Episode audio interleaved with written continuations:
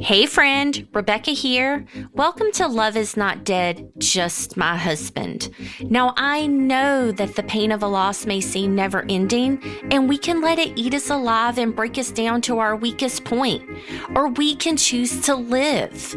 My question is do you just want to survive, or do you want to thrive? So, if you're ready, I want you to join me here each week so we can widow our own way together.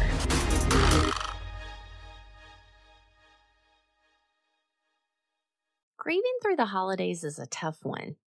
I was really trying to think of something inspirational and hoping I can give you something meaningful, but the thing is, I don't celebrate Christmas like everyone else. When my son Marquise was little, I always told him that you can only ask Santa for one present.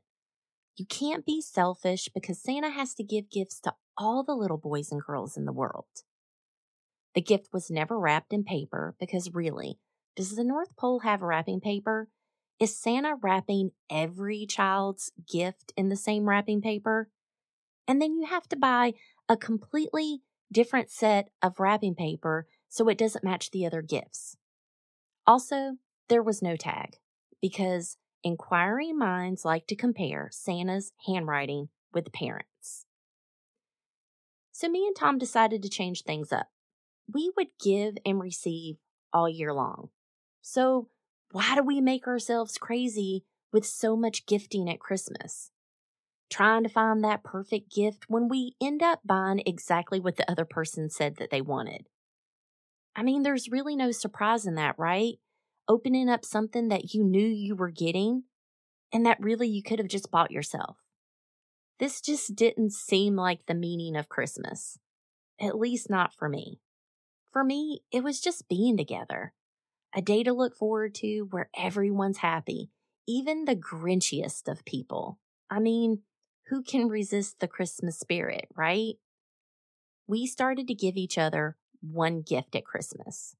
It couldn't be something that you asked for, and it had to be something useful. And this began our new Christmas tradition. It really took the stress out of the holidays, and we could actually enjoy it. The first Christmas after Tom died, I don't even remember it. I'm not sure if it was widow brain or cancer brain. I mean, there really was a lot going on at the time. So, right before I recorded this episode, I called Marquise and asked him what he remembered. And oddly enough, he doesn't remember either. The only thing I remember is that we were in a rental house because of the fire, and I'm sure we went to my mom's or even visited some family. But I have been trying my best to think about this day, and absolutely nothing comes to mind. I also called my best friend Angie because she was grieving the loss of her son Brennan that same year. And she remembers that Christmas so clearly. Christmas is her favorite holiday, and it was also Brennan's too. But Christmas means something different to her than it does to me, and our families also celebrate it differently.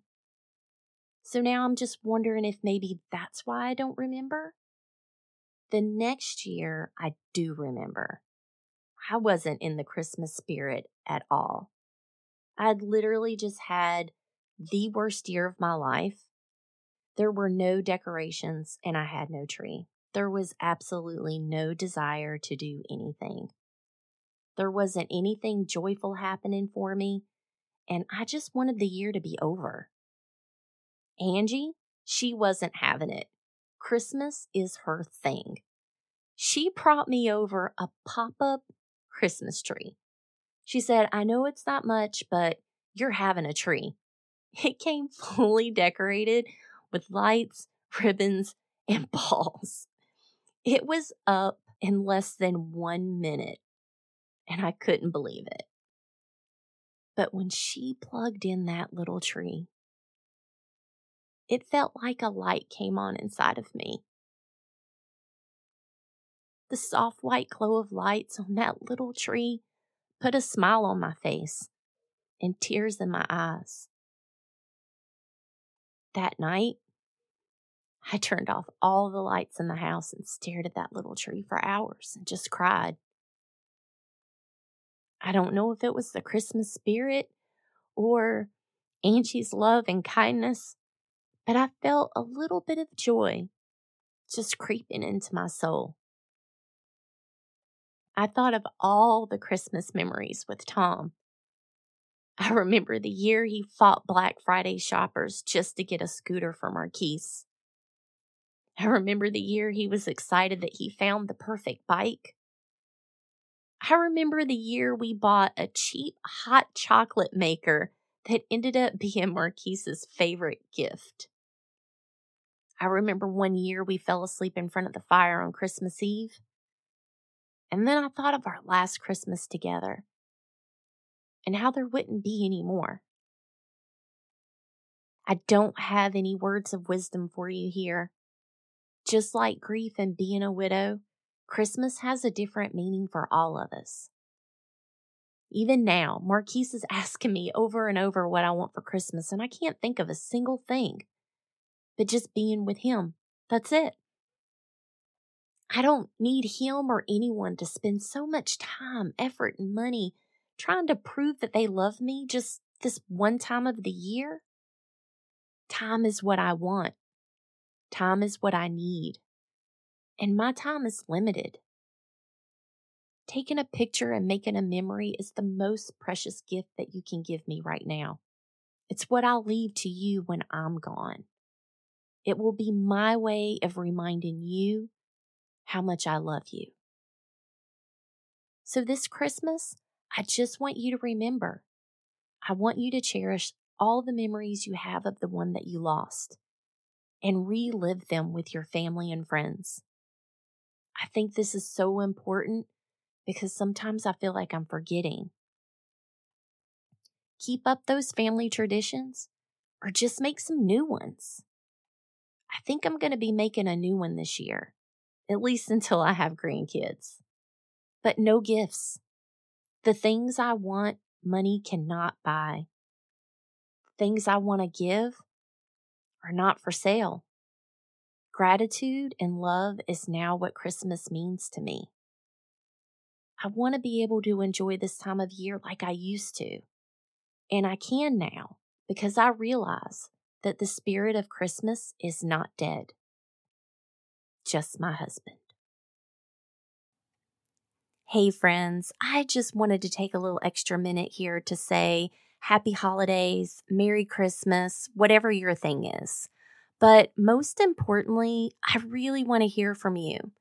So please come visit me over on Facebook or Instagram. Love is not dead, just my husband. And I would just love for you to share with me your favorite Christmas memory of the one that you've lost. It could be a story, it could be a photo, whatever it is. And if you don't feel comfortable sharing it on the page, please feel free to send me a private message. I hope to hear from you soon. Thank you so much for joining me for this episode of Love is Not Dead, Just My Husband. I really hope you've been inspired to move forward just a little or a lot. And always remember to widow your own way. I know it takes time to get there, but you won't find me sitting around waiting for my life to begin any longer. So I hope you tune in each week to see what comes next.